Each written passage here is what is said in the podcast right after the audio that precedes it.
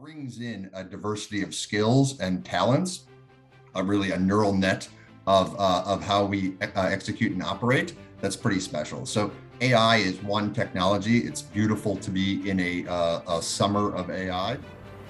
Today on the Daily Scoop podcast from the Scoop News Group, the Navy's progress executing its information superiority vision, and during the summer of AI, how the Sea Service is looking to be responsible and focus on outcomes.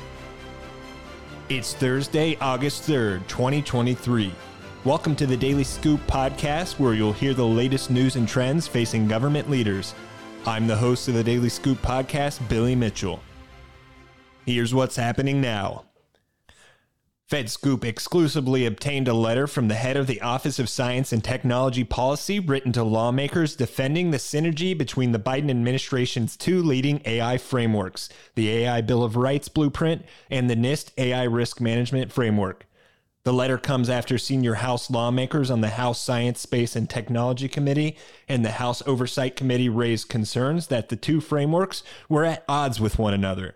In the letter, Arati Prabhakar writes, though, that the documents are, quote, not contradictory and that they illustrate how closely the White House and NIST are working together on future regulation of the technology. In other news, Republican leaders of the House Committee on Oversight and Accountability on Wednesday announced an investigation of the recent hack that breached systems at the Department of State and the Department of Commerce, among other organizations.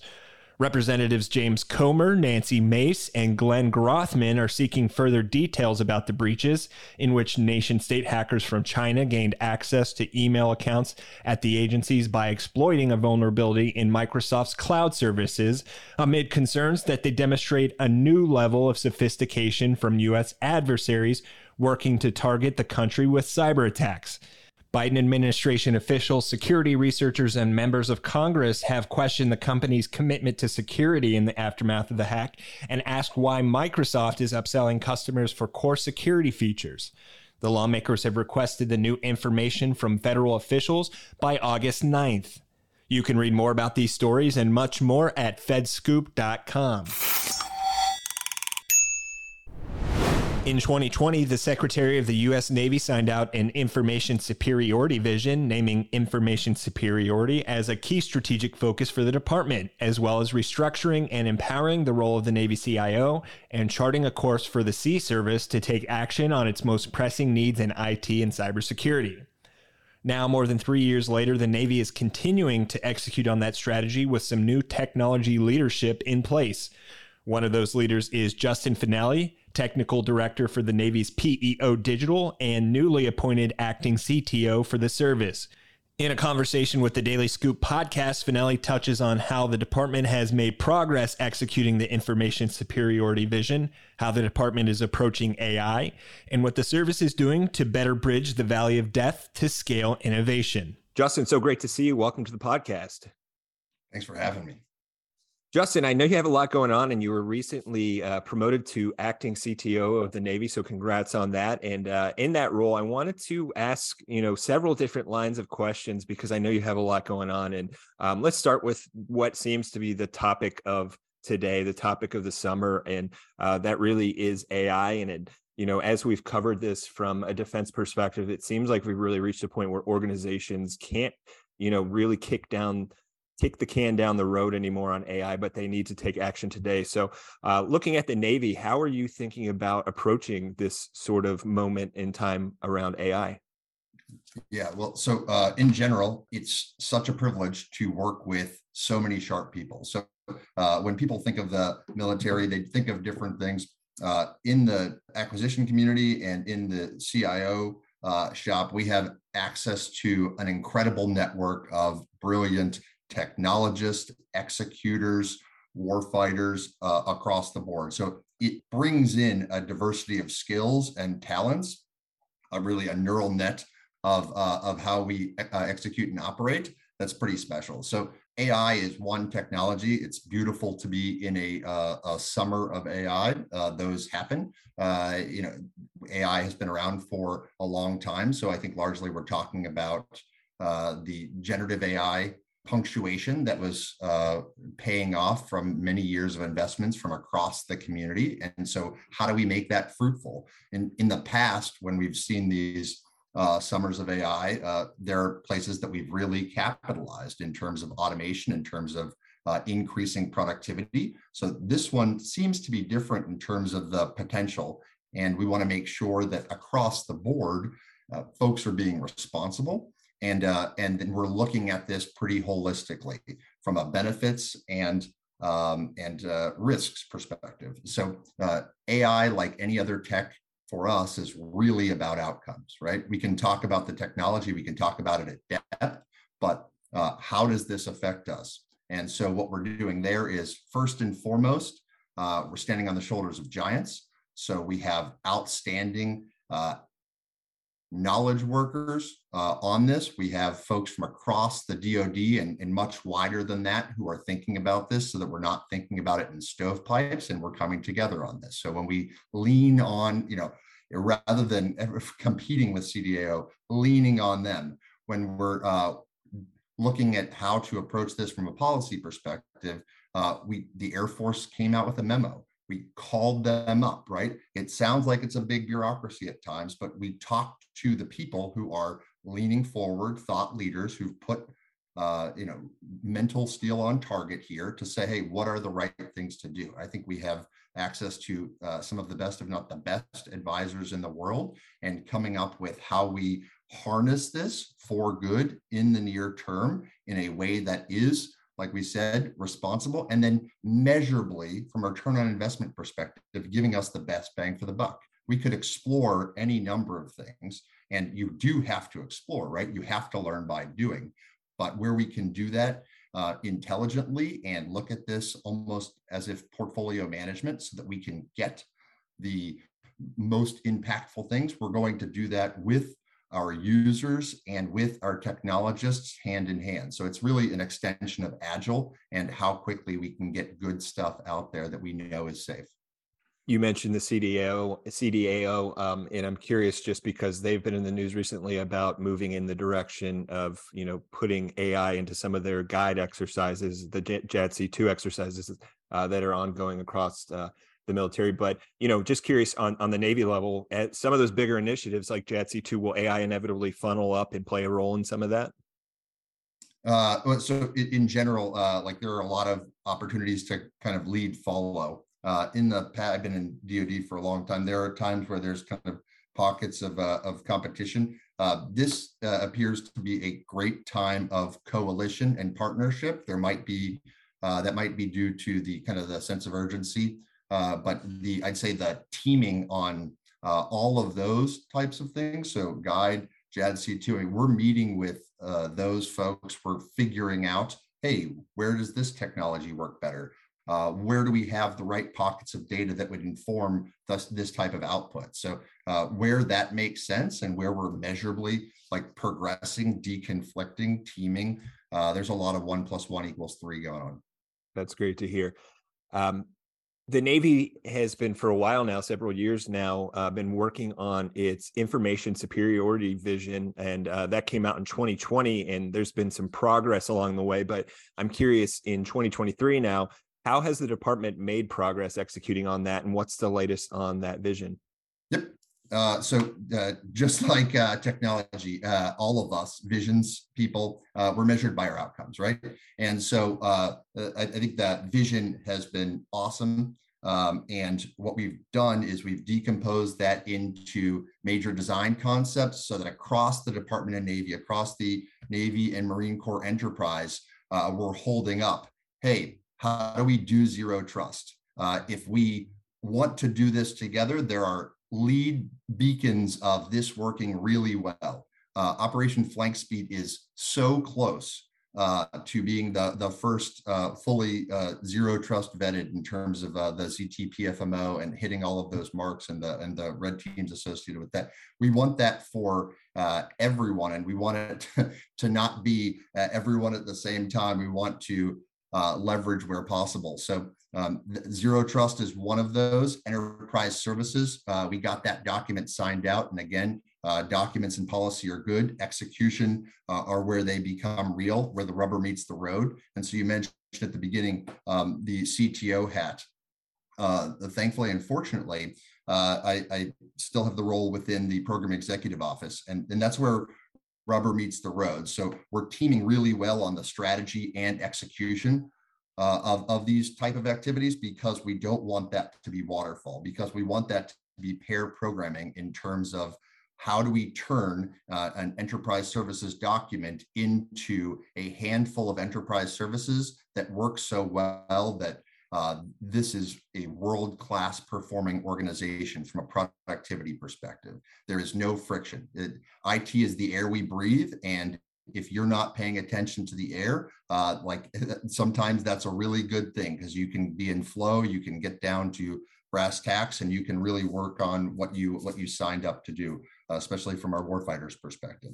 The uh, the actual kind of execution there of uh, the ISV. I mean, we have uh, Naval Identity Services uh, that is going through the chute. Uh, we have uh, modeling and sim. We have some world class, uh, like I said, productivity and other security features that we think can be held up as this is something that everyone can use. And so if you are standing up Shadow IT and we have something that we just got from a a non-traditional that's vetted or uh, a venture-backed company where they have outside investors and DIU helped us bring those in. This is better results faster. And so that rubber meeting the road and and the left hand working so well with the right hand, uh, we're expecting outsized outcomes and uh, and really to see more of that vision flourish near term. We'll get to more about sort of working with those smaller partners who can really get the rubber to meet the road more quickly. But uh, before we do, just on the topic of the ISV, I'm curious, you know, for those listeners who are, are watching this closely, what are some next steps they should keep an eye out for? Definitely. So if you have, uh, uh, we're, we're excited about the enterprise services marketplace component um, because we really want uh, shared services that work every time, right? All of us, regardless of where you work, have been frustrated by IT. And I think a lot of the world recognizes that um, this is no longer just a cost center, this is an enabler.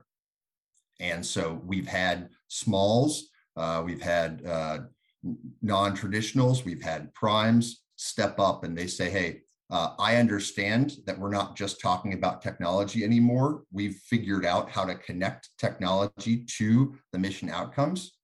Uh, we can talk about routers. We need routers, but uh, if we can talk about how we're saving our users time, uh, how how the things that they do every day just work and they don't have to think about that. Imagine what that does to people's concentration, productivity, and the relationships on the back end of that. So, what to look for? Make services, bring services that are so good that they can't be ignored.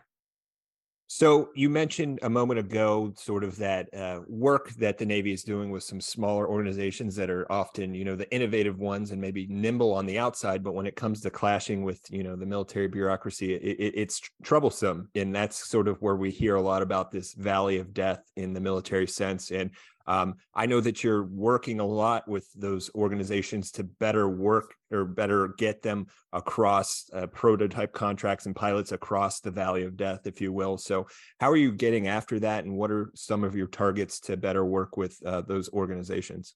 Totally. Yeah. So, um, I had a friend uh, who joined the government uh, a handful, probably six, seven years ago, and uh, and she had been at law firms, Harvard educated, and uh, I'll never forget what she said. She said, uh, uh, "The superpower that I found in the government is if you can find people who can frame and communicate effectively what the problem is, because there's so much context." Then you can really get after the specific problem. And so, first, we took aim. We met with 300 companies, small, large, otherwise, last year, and we said, "Hey, um, we understand that you have a canned deck to talk about technology here is how we're viewing the world. Here's how we're evaluating. Here's what helps us make a difference. And in the world of technology there are overlapping and competing activities. Help us divest.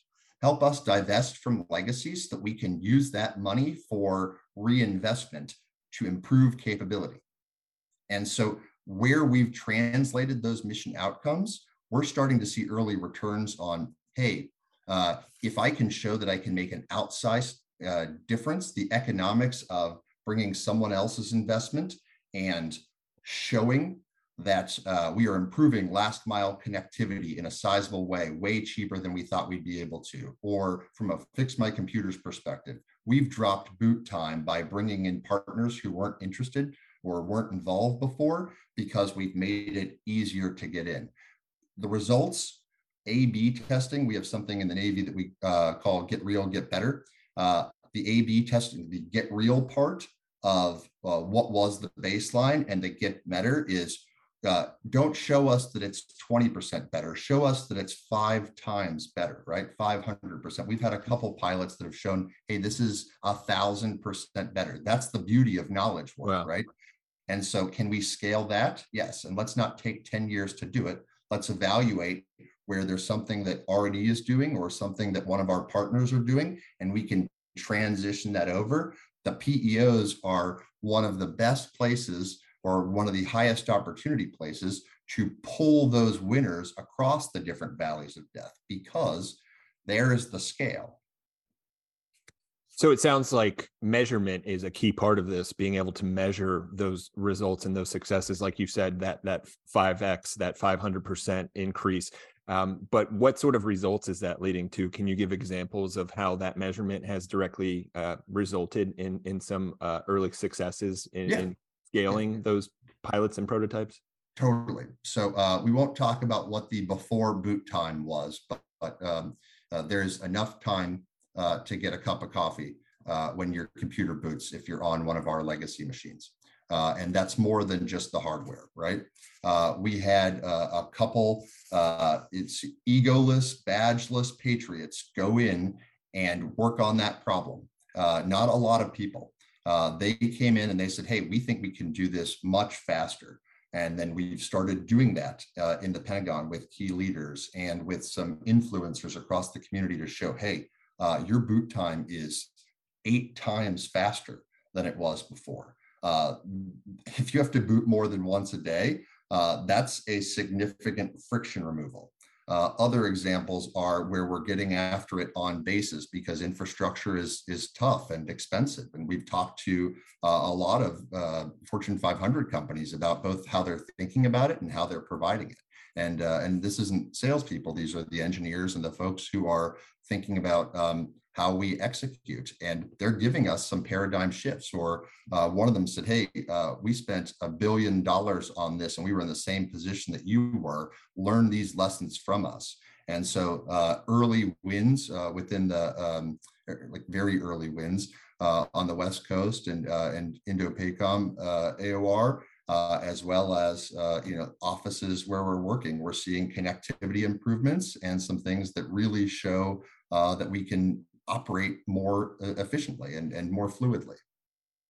So, Justin, as we close out, uh, you know, throughout this conversation, you've alluded a couple times to sort of the partnerships and the the standing on shoulders of giants and, and things of that nature, and that you know this isn't in all these different uh, focuses uh, that are tech related.